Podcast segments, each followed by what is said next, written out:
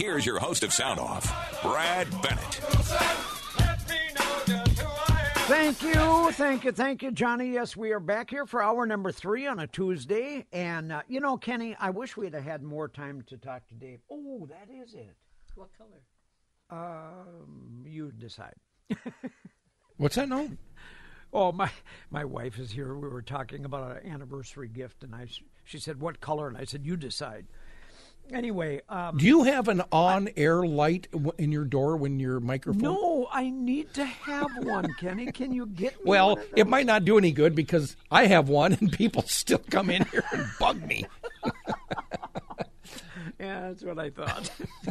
yeah, I was going to ask uh, our Eng- Swedish engineer for one, but uh, yeah, I figured that wouldn't help. Okay, any. so I what's- have doors that I can close? So what's the going on then there? Or?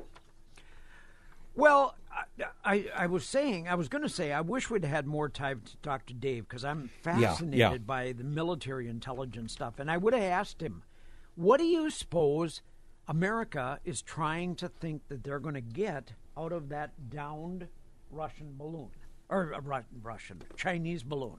Because you know they have found parts of it. Have you seen? Have you seen? Well, that happens with a lot of things that you buy from China. Things made in China tend to fall apart, and that's what you end up with. Just a lot of parts. Huh? Well, that's kind of what happened here too. No, seriously, they have found the ex- the outside structure of the balloon, and they were dragging it in. They had military personnel dragging it into a boat that they had, and it had kind of a a little bit of a metal superstructure underneath it that had co- looked like it could fold open and collapse and stuff. But the key is going to be that uh, that unit that was hanging underneath it that looked like it was uh, uh, maybe even solar panels that may have ran a camera system or a communication system of some kind. That's the kind of stuff that I I would have loved to have been privy to find out what is in that.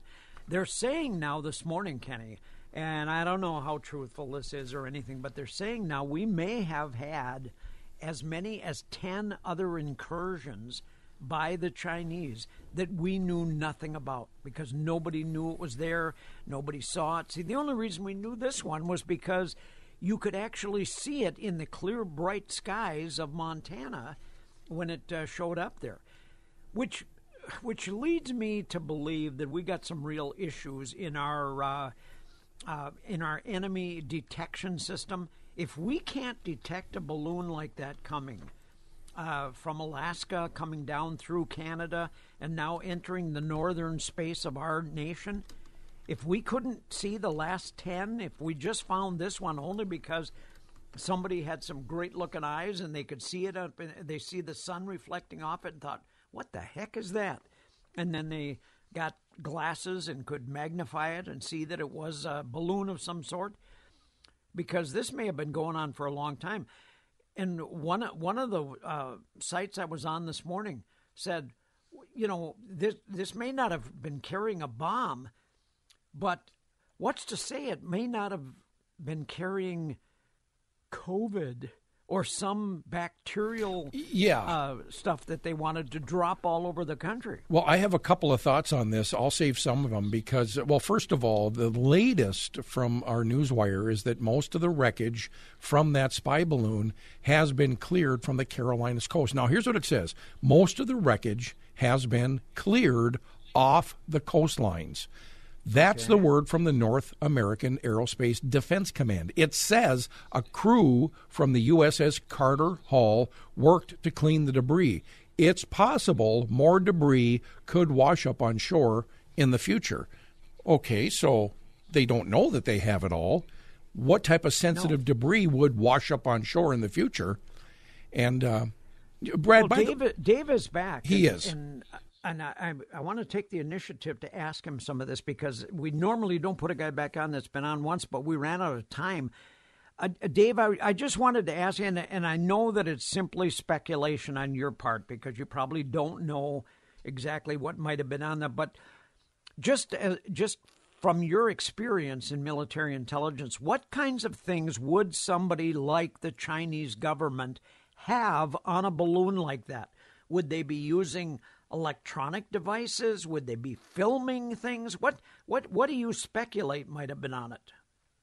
Well, and and that's I guess the kind of the point I was uh, trying to make, Brad, is that it's not necessarily the way intelligence like that is done. What we used to do now, again, I'm speaking to you know 40 years ago what we were doing, but Sure, I'm sure, sure. the you know the approaches and the bigger picture is still still there, and you know having to keep behind the curtain in that in that uh, you know command and doing that, um, we had multiple ways of gathering data. I was I operated in scrambler systems, but we had every we had voice systems, we have everything else, and like I started to say, the more um, more of our focus was really on understanding who's communicating with who, how they're communicating, what type of systems they're using. So, with that in mind, I don't think the Chinese would would come across with a big balloon, expecting you know expecting to get any huge.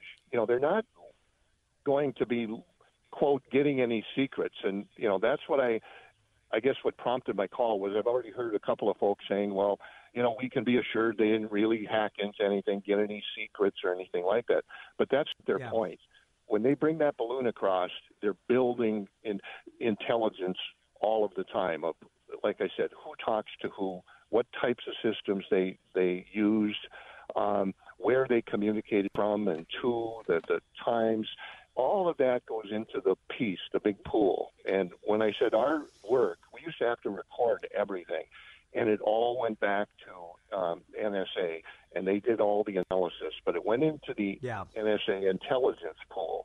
So, in that respect, I would suspect this this balloon was consistently broadcasting that type of monitor back in terms of information.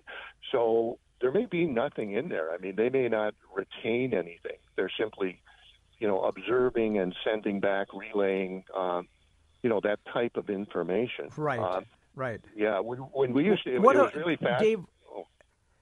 Dave, what about the uh, what about the fact that China's uh, you know tried to come out and immediately say, "Oh, America, no big deal. It's a weather balloon." Is this just uh, you know a way to cover their own uh, spying I- efforts? I I could tell you some um, really in, intriguing stories of, um, I guess, cover that I saw come out when we were involved in it over incidences, things, and uh, people happening. You know, just things happening, and they're not going to come out and admit it. They'll always say something. Um, right. But I mean, even even when I was working, we, we had about five sites around the world where we could work out of, and one was on Shemya, Alaska. Now remember, this is the Cold War era with Russia, and so that was really our focus of, of uh, contact. And um, I worked right alongside a Russian linguist, a guy who, uh, an Air Force guy who'd gone to the school and could speak fluent Russian. Russian, and the reason was if they went to voice, then he was there to you know, interpret the voice for me and uh, those sorts of things. But, um, okay. but yeah, it's just it's part of their bigger picture. That's what they're doing. Is they're you notice when you see the old trolleys off the off the or the uh, uh, trollers off the coast coast of Florida when they're launching NASA, and you got it's a Oh, fishing sure. boat with a with a radar turning around on it. you know, Yeah. It's kind of like that. That's the old school stuff, but um, that's what they were doing. I mean, I absolutely no doubt. We used to do the same thing by flying our equipped C-130s up along the Russian border, and we'd have very specific things we do. And uh, my focus was Russian air defense systems, so uh, I usually tracked the RA, we call them RADs, and uh, and but that's all we were looking for. They didn't have to scramble planes, but who picked Yeah. us up first? It And where did doesn't have to be- when did they pick us I up? guess, I guess what I hear you saying, Dave, is it doesn't have to be real sophisticated to gather information. And I'm thinking, Absolutely. I'm thinking back to my days in the service. I ran into a guy one time at Phu Bai, which was a, a fairly Mm-hmm. large base. There were a lot of units there. He was with a uh, he was with an Air Force unit that was right in the middle of the base. They had their own security around their little compound, and then the Marines provided security on a bigger basis around that. And I, I got into a discussion with this guy at the PX one day. I was buying film for a camera. And uh, he said, "Man, are you, are you with the units that are providing security out out in the, out in the front lines there?" And I said, "Yeah." And he said, "I'll tell you what." He said, "I'm in the," uh, and he mentioned the name of I don't remember what they said it was, but he said, we live in air conditioned little uh, little Yeah. huts, and he said if you want to come on our base and eat some good warm chow. If you can, if you will take me out on the front lines there some night watching for intruders, I'll take you up on there. And we did that. We swapped. And I asked him, I said, So what do you do here in this base? And he, he said it's it's it's really very simple. He said, Brad, we monitor every radio frequency coming out of Hanoi, out of North out of North Vietnam. Yep. And Commercial anytime anytime any communication comes across there, we record it and then we have a translator translate it. Yep. Yep. hmm Well, Brad, I know I know you guys limited out of time here, but the reason I kind of was chuckling was now I wasn't at Phu Bai, but I was in Vietnam twice for Okay. TDY because when I went through the school, I was the very first class that came out and learned the new digitized systems, and they were starting to ah. use some of those in Vietnam. I went over twice TDY to do training for the people in Sure. but I would have been training the guy that you're talking about that was in the Air Force units. And that's why I, I kind of hesitate when I talk to guys like you to uh, refer to myself as a Vietnam vet because I was living in air-conditioned barracks and you know, and I, I was I was the guy with the good food in the air-conditioned barracks, and so uh, not vet, but not really. Well, that's okay. I didn't hold that against. In fact, I love the fact I got to sleep there one night and I got to eat in the chow hall, and it was good duty. Yeah, yeah, I know. That's why. Uh, but yeah, it was. I had a top secret code word clearance, and so we, you know, it was just a fascinating Oh, sure. job, and yeah. So anyway, Well, listen, thank you for calling back. I appreciate that. That really kind of helps. We got to take our break here, folks. We're running a little bit behind. We'll be back shortly.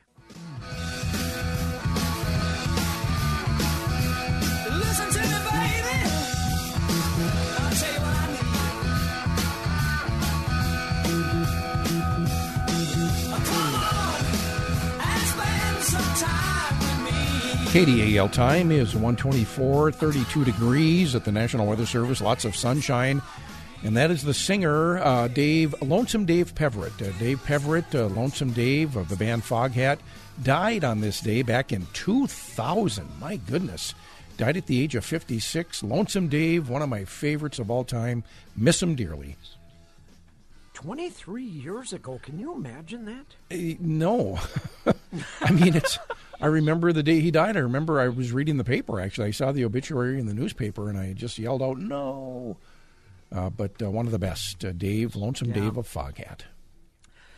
Well, listen, uh, people, I picked up a story this morning out of one of, I think it was out of the Star Tribune, and I- want to use this opportunity to again speak to any parent that might be out there that has not taken the opportunity to talk to their children about drug use and about saying, look, just just because uh, some friend of yours in school, somebody that you maybe been friend with, offers you something, say, "Here, try this. This is really this is great, boy. It'll really make you feel good."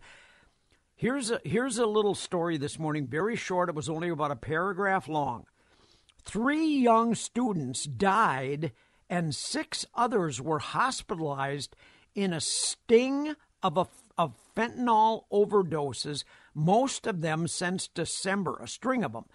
Federal investigators say each overdose traces to a Carrollton house in suburban Dallas located near a high school where juvenile dealers had picked up the drugs and sold them to classmates.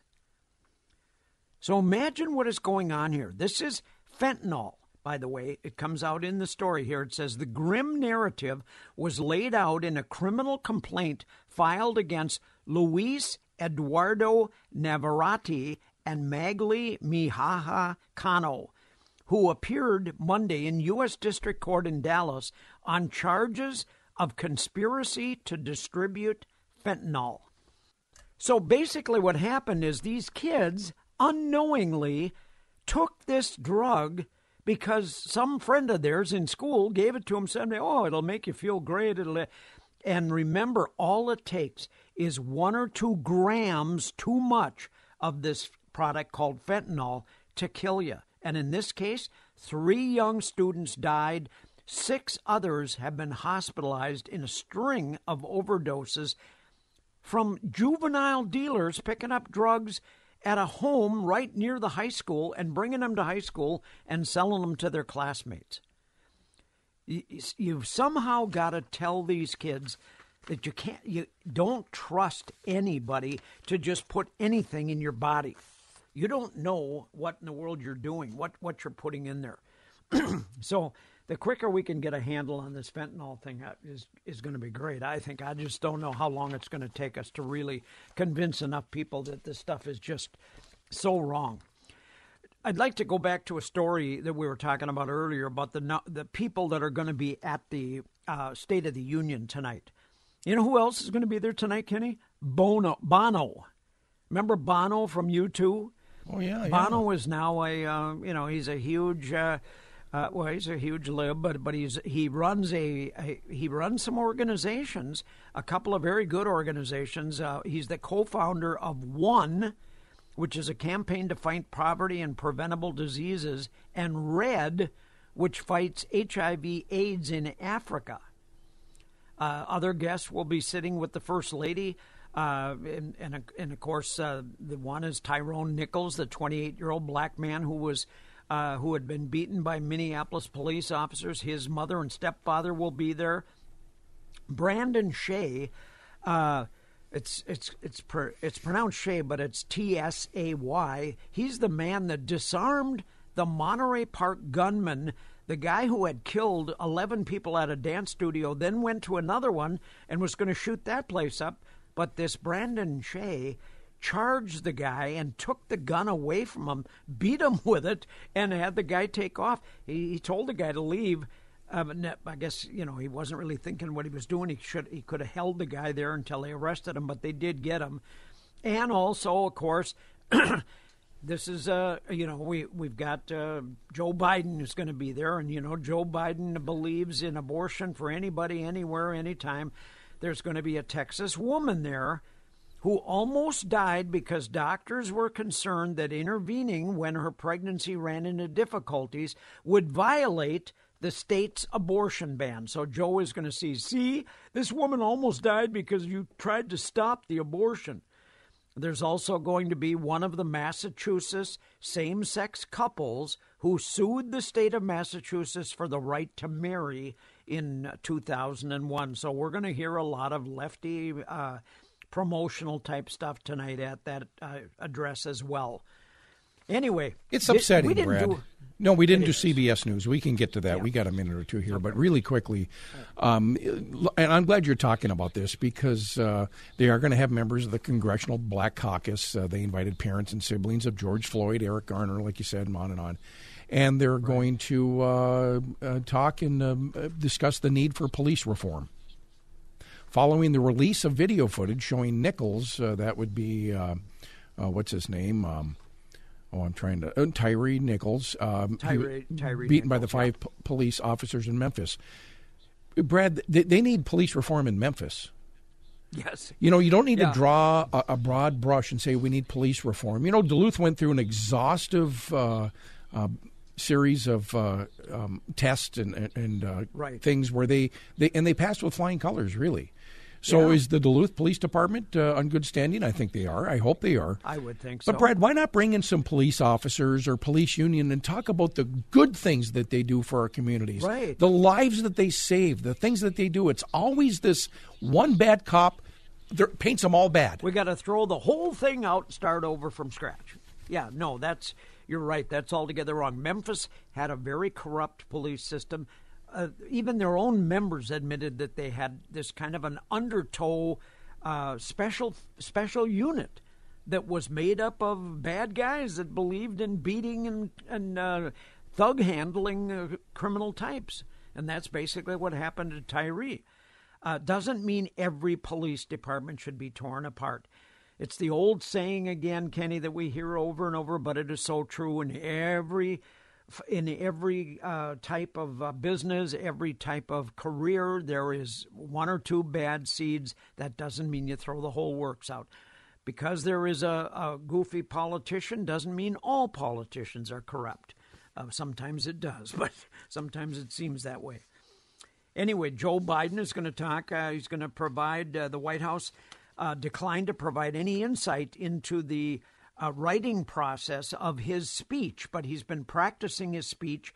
And Karine Jean-Pierre has said that he's uh, he's going to be ready to deliver his uh, his State of the Union speech. The president was a, you know, she says uh, he's he's had a long a long time to uh, be able to be insightful and know what to say and how to say it. I mean, the guy was a senator for 36 years, a vice president for eight years. He ought to be able to deliver on his feet. He shouldn't have to read everything off a teleprompter, but that's what we see. Anyway, we've got to do our CBS news break, folks. We'll come back shortly. KDAL weather update time is 137, 32 degrees. We're freezing at the National Weather Service, but it is sunny. Rest of today, mostly sunny and near steady temperatures in the low 30s. Now, west winds will continue 5 to 20, I'm sorry, 15 to 20, and gusts could be up to 30 miles an hour out of the west. Tonight, mostly clear then becoming partly cloudy. Cold, lows around 20, southwest winds 5 to 10, and then Wednesday partly sunny, highs in the mid 30s, southwest winds 5 to 10 miles an hour. So, yeah, relatively mild conditions, and uh, let's enjoy it, huh? Well, listen, a uh, c- couple other things I want to get into. A couple of local issues. We don't uh, we don't talk about local issues, but that much. But we were just talking about the fact that uh, every uh, you know every uh, type of business, every type of uh, uh, whether you're a butcher, baker, or a candlestick maker, there's good and bad people in there, and the same is true about religions. There was a story uh, in the Duluth paper the other day, which didn't really say much, but it talked about some issues going on up at the big Vinland Church, you know, that's uh, up there towards Kenwood. Um, now, yes, or today, I'm reading in the Minneapolis Star Tribune. They're getting a little more specific about it. Uh, an assistant pastor. Now, this is a huge mega church. They've got hundreds and hundreds of people uh, that attend there. An assistant pastor at Vinland Church has been suspended, and his father, the church's senior pastor, has been put on leave while authorities investigate allegations of abuse and cover up. In a video posted to Finland's YouTube page, or Vineland's YouTube page, I should say, on Sunday, church members Jerry Nygarden said officials from the church went to law enforcement after they received anonymous reports of the assistant pastor's conduct, but that the investigation was stalled because the police said, look, until somebody comes forward, until some of the victims come forward, there isn't much we can do. Well, victims uh, became started to become forward on social media. Duluth police confirmed that they're investigating complaints of sexual assault uh, and encouraged anyone with similar experiences to call 911 to file a report or to call 218 726 1931, the helpline for program aid to victims of sexual assault. Nygarden did not address specific allegations or the number of potential victims, but said there were several years ago, that most of these were several years ago.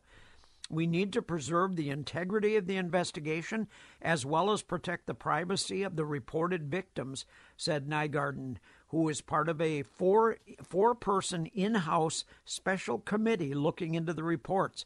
You know, and you got to give uh, Vineyard or Vi- Vineyard uh, credit. They're not trying to bury their heads and and uh, try to cover this up. Uh, they've set up a four-person committee. They're re- they're looking into all the allegations, and they said we will be addressing misconduct by anybody in our organization, no matter who it is. Um, so, uh, you know, and, and again, I, it goes without saying that this does not mean that everybody in the church or all the assistant pastors or anybody else are uh, are involved in this. Uh, it's it just was a period of window that happened where a number of people come forward. Um, one of the people said that when he was 16 years old and her father had just died, Oversford said she went to the assistant pastor's mother, who was then also a senior pastor at the church, but now works uh, for the USA portion of the of the uh, church. Um, but Overford's claims were ignored by the leader. She said, "I was accused of having issues." In another post, she said the details of the sexual assault will remain private for now. She's working with investigators and plans to tell her story later. So I think we have to give the church the benefit of the doubt and the fact that there are good people there that are working in a committee in a committee that if there was misconduct, they're going to get to the bottom of it. And that's all I can tell you about this particular situation at the time. Uh, we're going to take our Minnesota news break and then we'll come back and uh, wrap up our Tuesday edition. KDAL time 152, 36 degrees in Superior right now. The winds are west at 10 miles an hour, uh, but we do have sunshine. So feeling kind of nice over in Souptown right now, especially with the sun. Yeah. Well, you know, the weather gets a little bit better like this and it makes everybody feel good. That's just nice. My old stomping grounds, Grand Rapids, GPZ on the airport code, 34 degrees and sunny. Now, did you follow the Yellow Brick Road while you were up there at all? Did you ever go over to the library, the the old absolutely, I in the did. They have I s- Yeah. absolutely I did. They have a Carnegie Library in uh, Grand Rapids. Not sure of the status of it today. I was living up there in the late '90s, and I only lived there for a short period of time. But I continued to work there from Duluth. We would make our ways up to the uh, Grand Rapids Yeah. Airport. Great facility up there. Great city. It's a it's a great city. Period. I love Grand Rapids. Listen, uh, information is starting to come out from the state capitol about what the uh, Democrats are going to do. We knew that with as much money as there's floating around in the state of Minnesota, that uh, a lot of Democratic priorities. Where did this money come from, Brad? Well, it came from you and I and every, anybody else that was paying taxes, buying things. Uh, you know, it's excess money, meaning overpayment of taxes. And as much as 17.6 billion of this surplus is now being spent on things like this, Kenny. This legislation went to the governor today, by the way. Millions of extra dollars for what? For Attorney General Keith Ellison's office to prosecute crime and the state public defender system to relieve the staffing shortages that uh, have nearly led to a strike last year. Some of the uh, staff said they were going to go on strike because there weren't enough uh, help. Democratic Attorney General Keith Ellison has been unable for four years to, to persuade a divided legislature to give him more money to hire more prosecutors. Now that Democratic control both chambers of the State House, Ellison is eager to get that money. And here's what they did today the House uh, Monday evening gave the Attorney General's office a quick, a quick 279,000 from the state's 17.6 billion budget surplus and they're going to give the office an extra 2 million a year hereafter thereafter on top of its regular budget. The senate approved the money last week and the congress or, or the i should say the uh, the state congress approved it today went to governor Walz to be signed very soon so that's going to be a lot of extra money. You're going to see some additional and you know some of that needed to be done. There were a lot of cases that were just not being worked through. Uh, so we're going to see a lot of that happen. Uh, in the meantime that bill was passed uh, 73 to 55 monday one week after senate passed after the senate occurred at uh, or passed at 35 to 32 so the county attorney uh, have been asking for this for a long, long time, and there's going to be a lot of money there. In the meantime, we are starting to find out more and more information about the cost of the government shutdown because of COVID 19. There's a uh, an interesting story out this morning uh, on Powerline by John Hinderaker, where they've uh, gone into the research that has been provided for US, from USC, from the University of Southern California. They tried to put a price tag on the COVID shutdown. And here's what they came up with so far. The U.S. gross domestic product fell during the pandemic due to COVID 19's lockdown and results in trillions of dollars in losses in these past years, a consequence mainly driven by mandatory business closures, according to a study by researchers from the University of Southern California. And you remember how that worked here in Minnesota. The governor came in and closed down a whole bunch of businesses, said you can't do this, you can't do that. You can provide food to go, but you can't sell any any in your restaurant. By the end of 2020, the pandemic had cut 12.2 trillion dollars from the US gross domestic domestic product. The study published in Economic Modeling Journal estimates researchers expected total losses to hit about $14 trillion by the end of 2023.